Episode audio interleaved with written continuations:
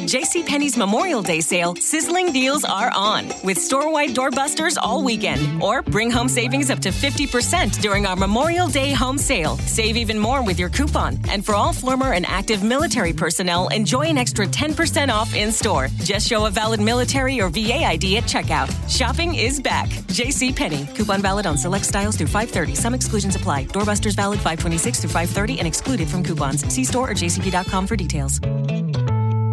Di recente ho letto un articolo di James Clear, che non so se lo conoscete, ma James Clear è quello che ha scritto Atomic Habits, eh, un libro insomma di quelli che viene di solito messo nella categoria del self-help ed è un libro molto interessante, eh, anche perché alla fine è il libro di uno che ha fatto i soldi dicendo agli altri come ha fatto i soldi, però non lo fa in un modo banale come, non so, un The Secret, per esempio, in cui basta chiedere all'universo e l'universo ti dà. No, eh, in, Atomic, in, Atomic, Habits ehm, James Clear parla di sacrificio, tanta dedizione, tanta pazienza e tanta perseveranza.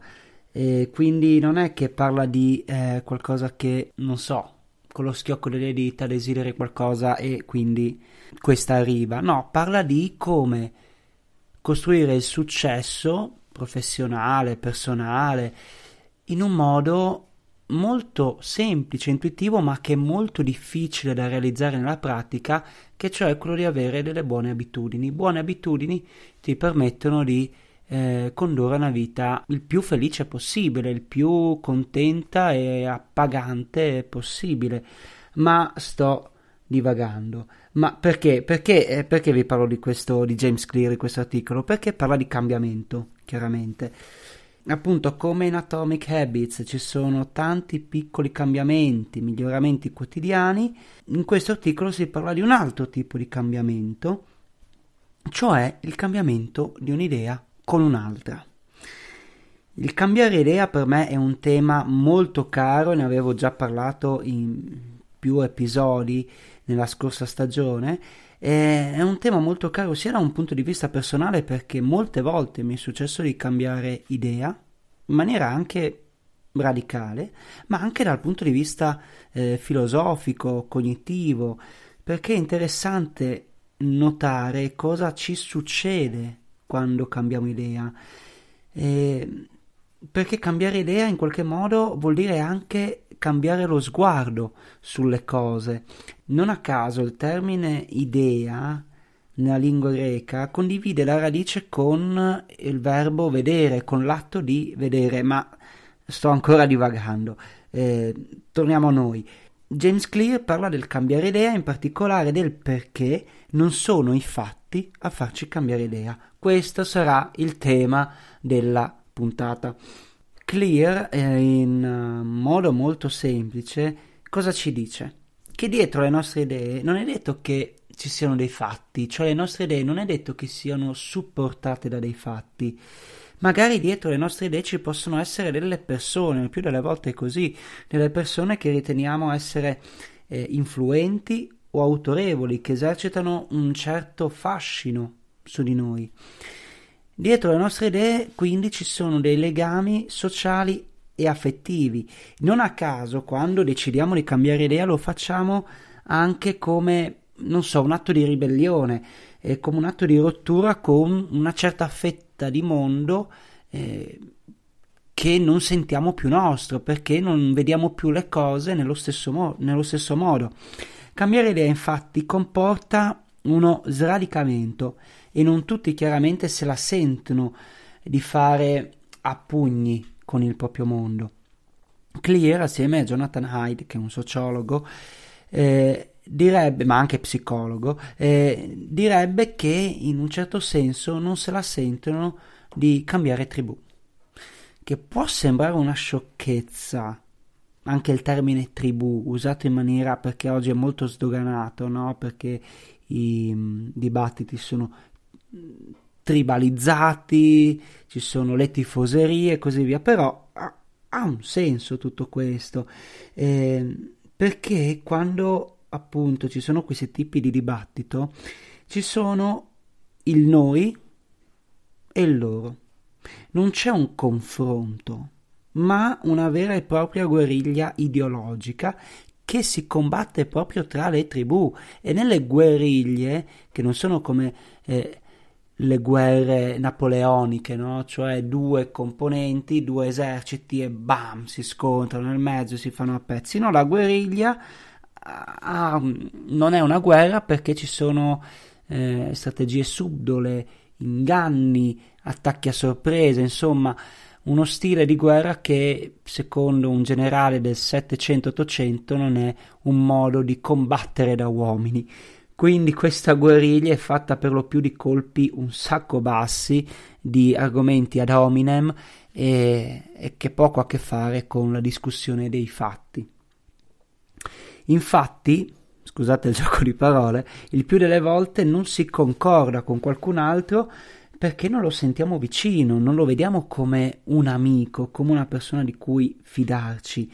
Vuoi per lo stile, per la dieta, i gusti musicali, il credo religioso o chissà che altro, chi sta dall'altra parte della barricata è un loro e in quel termine loro spesso eh, vanno a convergere tutti i pregiudizi e le astrazioni che magari ben poco hanno a che vedere con il nostro interlocutore. Quindi, seguendo questo filo del ragionamento, chi fa parte del loro può portarci le evidenze più schiaccianti, le migliori analisi, ma difficilmente gli presteremo ascolto. E se magari siamo anche così aperti da prestargli orecchio, beh, sicuramente non ci farà cambiare idea. D'altronde, cambiare idea è un processo lungo e difficoltoso che non si risolve nel tempo di un dibattito e questo accade per due motivi. Uno, perché quando dibattiamo partiamo già con il presupposto che non cambieremo idea e due, in un dibattito entrano in gioco dinamiche difensive che utilizziamo perché ci sentiamo appunto aggrediti. L'idea dell'altro ci sta aggredendo e quindi ci sentiamo un po' in pericolo e perdiamo la lucidità, la nostra lucidità argomentativa va, va, a farsi benedire ed è anche per questo che le nostre migliori argomentazioni, se ci fate caso, ci sovvengono sotto la doccia. Quando c'è l'acqua calda, siamo rilassati e ripensiamo con calma a quanto detto, sentito. E quindi, ah, ecco cosa devo dirgli, ecco l'argomento vincente. Ah, invece no, per, nel dibattito, soprattutto quelli vis-à-vis, si perde la brocca se non si è abbastanza abili eh, insomma, a gestire le emozioni e quindi si, si sproloquia ed è brutto notare che si sproloquia anche quando il dibattito avviene, che ne so, su Facebook, quando magari uno ha tempo di e per sproloquiare intendo proprio insultare, offendere, non argomentare di fatto. E, e, il bello che succede, anzi il brutto, è che succede anche su Facebook, quando magari uno ha tempo di leggere, tempo di documentarsi, di lasciare decantare l'opinione altrui, no, subito, bam, la prima idea che ci viene in mente per forza è la migliore e la scriviamo.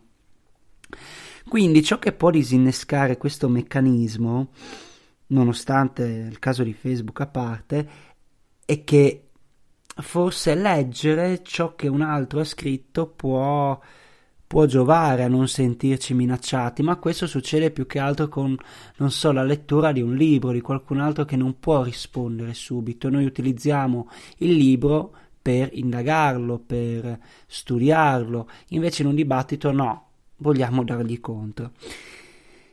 Infatti, però, questa cosa dello scrivere, forse anche per l'immediatezza della risposta su Facebook, non aiuta. Però, un tempo, quando si scriveva di carta e penna, i filosofi era così che dibattevano. Con i carteggi, con le epistole, con le lettere, se le suonavano a botte di inchiostro e calamaio. Eppure comunque c'era un profondo rispetto per chi scriveva dall'altra parte e le risposte comunque erano incentrate sull'argomento e non su chi scriveva. Sia chiaro, non c'è filosofo che abbia cambiato idea al seguito di un carteggio, ma almeno abbiamo in eredità il frutto di ragionamenti veri, non chiassosi e prevaricatori. Mentre ora appunto, non voglio ripetermi, insomma abbiamo capito.